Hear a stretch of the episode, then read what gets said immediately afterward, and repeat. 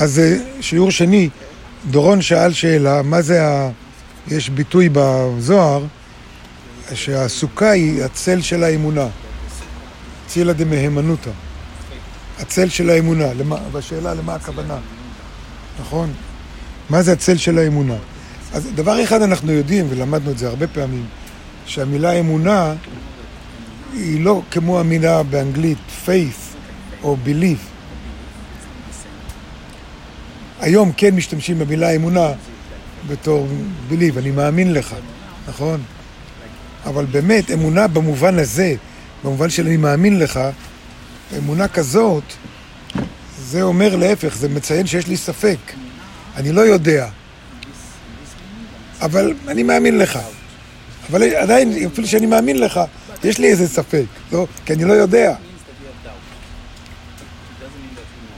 המילה אמונה במקור באה מהמילה אמן, שהוא חיבור של י' כו' כ' ואדני,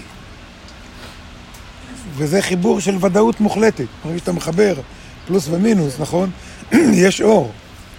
אז אמונה זה ודאות. אמונה זה ודאות. וכשאנחנו יושבים בסוכה, יכולים להגביר בתוכנו את הכוח של הוודאות, כי א', המילה סוכה, בלי ו', המילה סוכה, בלי, הסוכה, המילה סוכה, עם ו'. עם ו' זה אמן. עם ו', כן.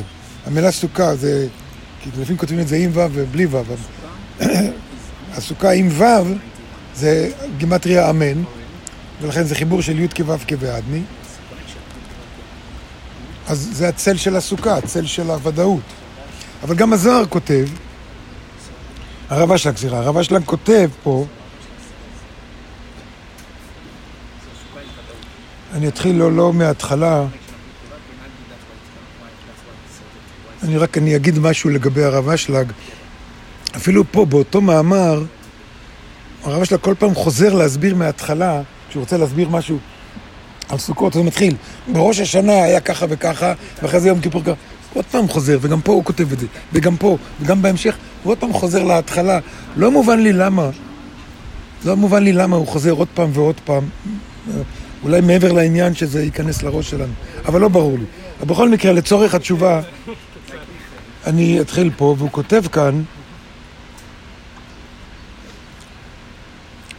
אה, לא. פירוש, הוא כותב, הוא מדבר פה על העניין, על העניין שבסוכות יש שני סוגי אורחים. אנחנו מכירים את האושפיזין, נכון? שבעת המרכבות, שהם אושפיזין, שהם אורחים שלנו בסוכה, אבל יש לנו גם אורחים שניים שאנחנו מכירים אותם, אבל אף פעם לא קראנו להם בשם הזה, אבל הזוהר כן קורא להם. אורחים, וזה 70 אומות העולם, שאנחנו מחלקים להם אנרגיה, מחלקים להם שפע, ואור, ומילוי, וסיפוק, שהם יהיו בשמחה, גם כן בצורת אורחים. והוא אומר, אבל זה שני סוגים אורחים, הסוגים, הסוג הראשון זה אורחים שבאים מהצד של הקדושה, נכון? זה אברהם, יצחק, יעקב, משה, אהרון, יוסף, דוד, הם באים מהצד של הקדושה, ו-70 אומות העולם זה גם שבע. זה ב- אל תתרגם. לא, לא, לא בעיה. 70 אומות העולם, הכוונה ל-70 סוגים שונים של אנשים שהם לא רוחניים. צריך להבין ש... שלא מדברים פה על יהודים ולא יהודים. לא מדברים על זה. מפני שהיום אי אפשר לדעת מי יהודי ומי לא יהודי, אלא מדברים על אנשים רוחניים. אנשים, בני ישראל.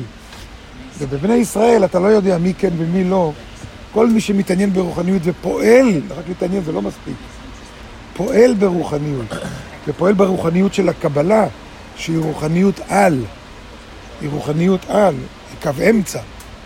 כי יש רוחניות בקו ימין, יש רוחניות בקו שמאל, אבל זה רוחניות חלקית ורוחניות חלקית.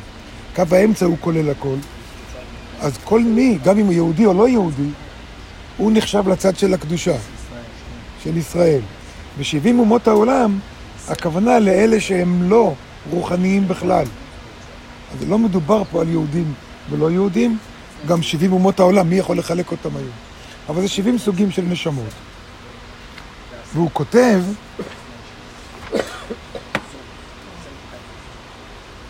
והוא כותב כי אומות, למה עכשיו, הייתה שאלה, וכל זה בשביל לענות על השאלה שלך, כן? על העניין של הוודאות.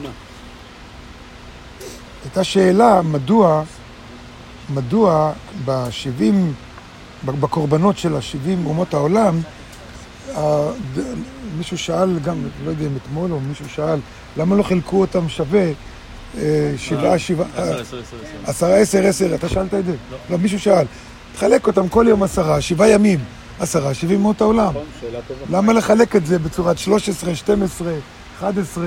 זה לא חלוקה... אה, למה ככה? וגם אפשר לעשות את זה 14 עד 8, לא? גם אפשר היה... למה בצורה הזאת?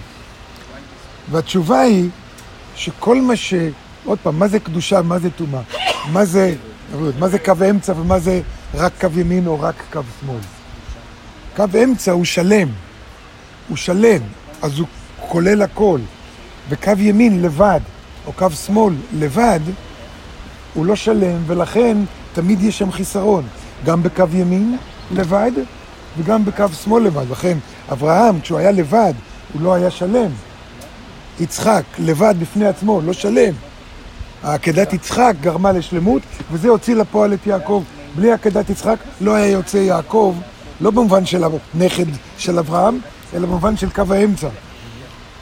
ו... ו... אז אומות העולם, שוב, אותם שהם רק קו ימין או רק קו שמאל, הם אחוזים בקו, במקרה שלנו, בגלל הערת החוכמה, אחוזים בקו שמאל, ולא יכולים להתחבר וליצור איזון עם חסדים, כי השורש שלהם הוא בשמאל, ולכן בשבעת ימי הסוכות מקבלים אז אומות העולם הלא רוחניים את ברכותיהם, אבל בדרך של הולך ויורד, כלומר, מפני שזה לא שלם, אז זה לא יכול להיות מאוזן, אז זה בצורה לא מאוזנת, ואתה מתחיל בשפע, אבל זה הולך ויורד. ואני אדלק פה קצת. דרך אגב, גם האור, גם האור המקיף הוא הולך וחסר, הולך ופוחת. מתחילים בחסד. לא, אבל זה בקדושה, אז זה לא פוחת.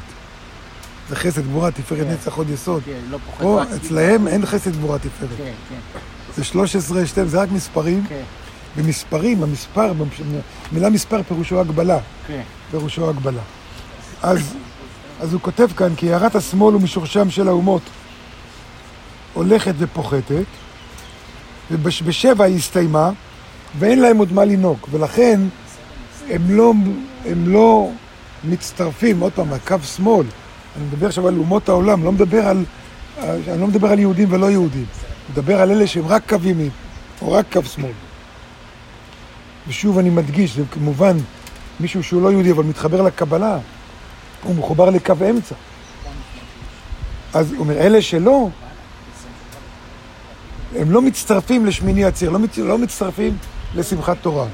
שמחת תורה הוא מיוחד לבני ישראל הרוחניים, אלה שהם בקו אמצע. והם שולחים את האנרגיה לכל העולם כמובן. אז עכשיו הזוהר שואל, אמר לו, הרי אנחנו רואים את עשיו. עשיו זה שם צופן לכל העולם המערבי, ישמעאל זה שם צופן לכל העולם המוסלמי, אבל יותר המזרחי. יש מערבי, תסתכלו, מאז, מאז הנצרות, או מאז חורבן בית המקדש, היה כל העולם המערבי וכל העולם המזרחי. זה שני סוגים, שני סוגים. עשיו מייצג את המערבי, ישמעאל מייצג את המזרחי. זאת אומרת, אנחנו רואים את עשיו שהוא בשלווה, במלכות, בערים גדולות עליונות ושולט על העולם. ואתה אומר שיש להם, הם הולכים ופוחתים. כן, פרדוקס. ההיסטוריה מראה שלא, והזוהר כבר אומר את זה שלא. כן. אתה אומר, ואשים את הרב שממה, איפה שממה? איפה? אמר לו, בכל מקום הוא כך, כיוון שהמלך הקדוש גוזר, וזה מגיע לשאלה שלך, כיוון שהמלך הקדוש גוזר גזרה ושם גזרה בפסקי הדין שלו, אם זה הגזרה, כי כתוב, כי כתוב על זה, ו, אה, ואשים את הרב שממה, וכל הנבואות של כל הנביאים, שבסיכומו של דבר כל העולמות בסוף יתרסקו, ומההתרסקות שלהם, כל האומות, ומההתרסקות שלהם, אז הם יוכלו לבוא ולהצטרף לעולם של הקדושה. מהחוסר הם יחפשו רוח. יהיה, כן, בסוף יהיה, כן, אבל עד אז, עד אז אתה רואה שהם רק בשלווה, הם רק בהצלחה וכן הלאה. אבל הוא גזר גזירה, הכתוב מעיד כמו שנעשה. ברגע שהכתוב מעיד, ברגע שהכתובים אומרים שככה זה יקרה, אז ככה זה. זה כאילו כבר נעשה. זה כאילו הב- הבורא כתב, אוי, אנחנו ב-11 דקות כבר. הוא היה בסדר. אנחנו ב-11 דקות, ואני מתנצל היום שיעור. טיפה ארוך. שיעור משולש. שיעור משולש. עוד החסדים. חד פעמי. אז לא, נתנו... אנטנה עובדת. ש- שאלה, שאלה. אמ, אם הכתוב, כתוב, אז הוא מעיד כמו שזה נעשה. אף על פי שעוד לא יצא פסק הדין לפועל, אבל זה כמו עשוי. ועל כן כתוב ועושים הרב שממה. כי כבר שיוויתי את זה בפסק הדין, אומר הבורא, והדבר, מוסיף הרב אשלג, והדבר יתקיים בזמנו. זה יקרה, כל מה שכתוב יקרה. וזה מביא אותנו לעניין של הוודאות. מתי צריך ודאות? מתי שאין ודאות. כי כשיש ודאות, מה החוכמה להיות בוודאות? נכון? כשאין ודאות, זה עכשיו הזמן להיות בוודאות. אלפיים שנה היינו בוודאות שאנחנו, נח- שיש שיבת ציון.